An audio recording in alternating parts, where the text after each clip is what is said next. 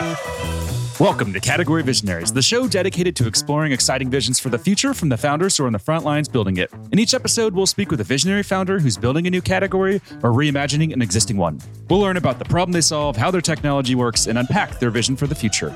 I'm your host, Brett Stapper, CEO of Frontlines Media. Now let's dive right into today's episode.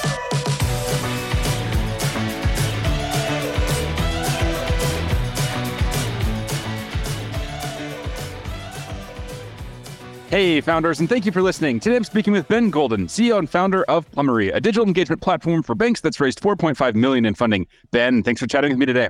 Sure, thanks for having me. Not a problem at all. I'm really looking forward to this conversation. Now, to kick things off, can we just start with a quick summary of who you are and a bit more about your background? Yeah, sure. So I was born and raised in Lithuania and uh, spent the first part of my career there. Uh, I started pretty early when I was around 15 years old. I was always super passionate about everything tech and uh, even had my own BBS running at home. I'm not even sure whether folks would remember what that mean. Uh, but this thing was driving my parents crazy with all the nerdy modem sounds uh, coming in all day. I started my professional career straight into banking and uh, was building tech for banks for almost 25 years now. I was super excited about changing the way people experience banking daily. And uh, since then, been always at the forefront of change in that area. And uh, currently, as you already mentioned, I'm building uh, Plumery, which is a company behind the new generation digital engagement platform for banks and other financial companies. And uh, before that, I was a first CTPO of uh, Mambu, uh, the leading cloud-based uh, core banking platform, working with around 300 or probably more customers today in around 60 plus countries uh, around the world. And I live in Portugal, uh, basically in between Portugal and the Netherlands. Yeah, that's briefly me. What was it about banking that initially attracted your attention and made you say, yep, I'm going to dedicate my career to, to banking? So honestly, I think it was two parts, right? Uh, one part was purely a coincidence where, I mean, it's not always that people are getting invited to work and do something when they are teenagers, right? And 15 years old. So I got invited to a company that was doing banking. Uh, so that was a coincidence. But also, more or less at the same time, I had my first experience with banking itself. I opened account. I had to get permission from my parents, obviously, and I I experienced a very clunky, slow, and unreliable interface of a traditional bank. And I said, "Gosh, if I would have a chance to change that sometime in the future, that would be awesome." And I don't know. I, I just send that to the universe, right? And uh, that's basically what I've been I've been doing uh, throughout my entire career. That's awesome. What about founders that inspire you? Is there a specific founder that comes to mind that's really inspired you along the way? Uh, yeah, obviously there's a number of founders I follow. Some I follow for specific topics, other I follow for general philosophy. If I would uh, call out specific ones, uh, I would probably name Dave McJannet, the CEO of uh, HashiCorp. And I, I specifically admire his CEO systems approach, right? How he approaches company as a set of CEO systems and basically looking at organization as a system. For me, being, uh, let's say, an architect and a techie by background, uh, this makes a lot of sense. And I, I, really like to approach organization as an architecture, a system. And the second one would probably be Jason Fried, who I generally admire for his uh, non-conformist approach to doing business and building products and companies. I'm a big fan of Jason's as well. Did you read his recent post or their recent post about the end of subscriptions? Oh yeah, yeah, I did. I did. It's always so much mind provoking and thought provoking, right? Especially for us, for SaaS businesses, the starting point is of course subscriptions, right? So reading something like this, is like, oh gosh, interesting. What's going to happen now, right? And prior to that, his partner and co-founder was talking all about moving away from cloud, right? So all the things they share are really interesting and, and thought provoking. Yeah, they had a huge influence on my life, I think. Know, and when I first started my company in like 2014, you know, the, the first year sucks. And then 2015, things were going better. So in my mind, it was like, okay, now it's time to get an office. And I was looking at office space and was super excited about that. And then one of my friends told me, like, man, maybe you should like consider a different option and and read this book, Remote. And it was by mm-hmm. Jason and his partner. And it was so unique at that time to even talk about the idea of a remote company. Like we were embarrassed to be remote. And then, you know, 10 years later, everyone's doing it and now it's cool to be remote. But they were just so far ahead of the times when they were thinking about remote companies that they even had written a book about it, you know, long before anyone else was even really talking about it in a serious way. Yeah, exactly. Exactly. That's the reason why I really follow them. Yeah, so fascinating. It's so fun to follow those guys. What about books? So, the way we like to frame this, we got this from an author named Ryan Holiday. He calls them quake books. So, a quake book is a book that like rocks you to your core, influences how you think about the world and how you approach life. Do any quake books come to mind? Yeah, I guess one of them would be Antifragile that doesn't necessarily talk about something very unique, but the perspective they put around basic things in the world and how we perceive them, right? And perceive them potentially wrongly, applying a projection, a perspective of biases really changed my way of thinking on many aspects. And the second one would be The Art of Action, which is a little bit more on the business side of the things, but it tries to explain how successful military operations were conducted in old history and what was uh, specific about them, right? And how this connects to strategies in the company, strategies that are based on sharing the intent rather than sharing the specific tactics and putting very prescriptive ways of doing things for your teams. So, uh, in terms of business, this uh, this changed a lot in my thinking and the way I I approach leadership. Nice, love that book. Let's switch gears and let's dive a bit deeper into the company. So, at a high level, what problem are you solving? Yeah, sure. So we help banks build delightful customer experiences and stay long term relevant and innovative, right? That's the most simple way to explain what exactly we do.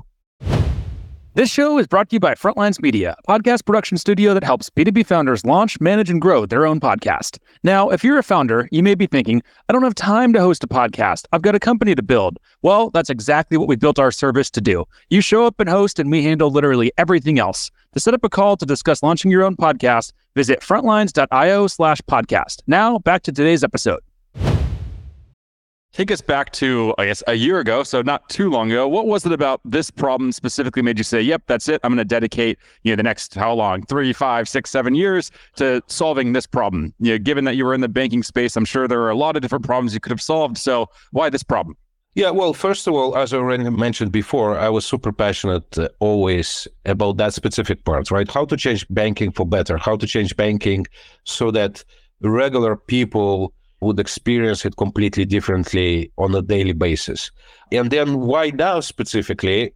Well, I've spent last five years before funding uh, I've spent at uh, Mambu. And I witnessed how many organizations are still like the uh, first thing are building the same thing again and again.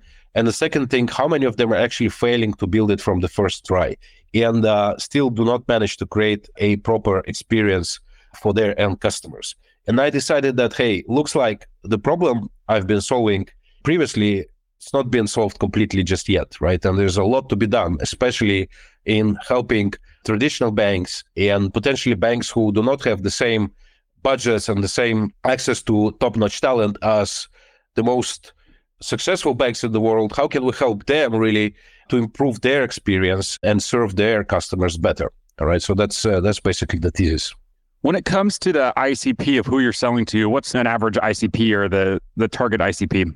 Yeah, it's a good question. So the way we say is that we can help any type of financial company, be it a bank, a digital wallet, a neobank, a traditional bank, and a top tier traditional bank. But at the same time, of course, we cannot focus on all these segments at the same time. Means right now, our ideal customer is a mid to small size financial institution anywhere in the world trying to modernize their digital experience, or a neobank or digital wallet trying to build a new proposition from scratch and need an acceleration they need some speed. And are there limits in terms of the geography that you're targeting? Are you focused on Europe right now, or is this anywhere in the world? No, this is actually anywhere in the world. And we actively pursue opportunities in pretty much every part of the world. Maybe a little bit less so in the United States, but then in all the other parts of the world. You're about one year in now. How how have things been going? Oh, we are doing great. We assembled a team of very experienced people, each of them in their own respectful areas, both in product and engineering. We have great conversations with customers and prospects. We are ready to launch our first uh, version of the platform. So, yeah, all in all, doing great. What about finding product market fit? Do you feel like you have product market fit yet? Definitely so. Definitely so. We are not solving a completely new problem, although we are doing it in a different way. But the market for modernizing customer experience in banking existed there 20 years ago, and it exists today even more so. Mm, makes a lot of sense. What are you doing to rise above the noise and connect with banks? I'm, I'm, sure there's a lot of technology out there right now and a lot of vendors who are trying to sell to banks, and try to solve these types of problems. What are you doing to really stand out and rise above all that noise? I guess we try to be authentic, right? We try to be unique in the way how we solve our problem. We are the first headless digital engagement platform out there. We recognize the importance for banks to differentiate themselves and innovate where it matters the most but we also at the same time acknowledge that there are things that banks would better take out of the box. So we are combining a buy plus build approach instead of forcing banks to decide either to buy everything out of the box or build everything from scratch. We call that approach buy for feature parity and build for competitive edge. And as I said before, it's also based on headless principles that are well established today in e-commerce world, uh, content management world, but are still pretty non-existent to be honest in the banking space when it comes to digital engagement is that an established category like are there banks out there saying okay we have a line item for digital engagement now we're going to go shop the market and find a digital engagement platform or is that more of an emerging line item that they're just starting to to maybe have I think it's a relatively new category, right? And I'm happy to be part of actually introducing that in some other company prior to Mambu. I won't mention them right now.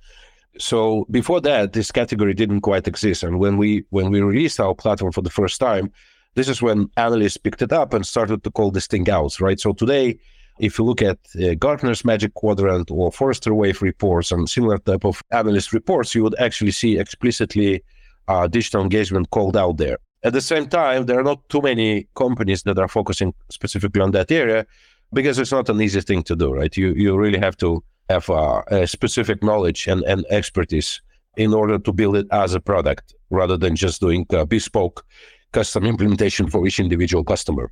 That makes a lot of sense. As I mentioned in the intro, you've raised 4.5 million to date. What have you learned about fundraising throughout this journey so far?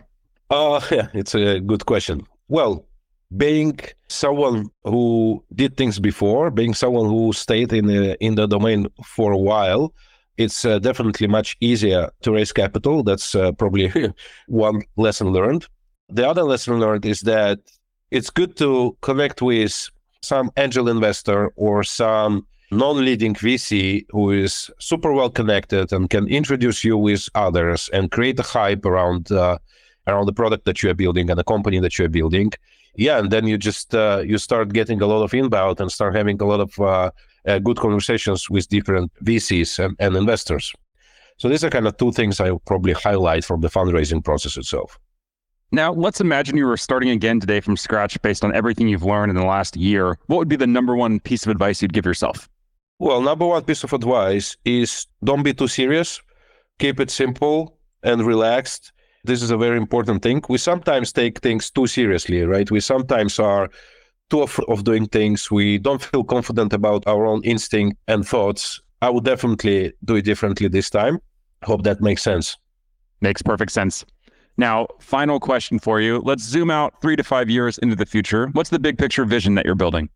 Well, my vision was always, even before funding uh, is to is to change the way how people experience banking and do that for a meaningful number of people globally right? So that's the vision we're going to follow. How many people we're going to impact? Will it be 10 million, 50 million, 150 million, or a billion? Depends on our success, of course, but that's more or less the intent, right? To change the way people experience banking, ideally for meaningful number of population globally. Love the vision. All right, Ben, we are up on time, so we're going to wrap here. Before we do, if there's any founders listening in that want to follow along with your company building journey, where should they go? Uh, they should definitely visit our website, which is uh, plumery.com. I'm happy to connect on LinkedIn. You can easily find my profile there as well as Twitter. Feel free to reach out. Happy to answer any questions. Uh, happy to share insights and advice if that's helpful. Uh, just, yeah, please feel free to connect.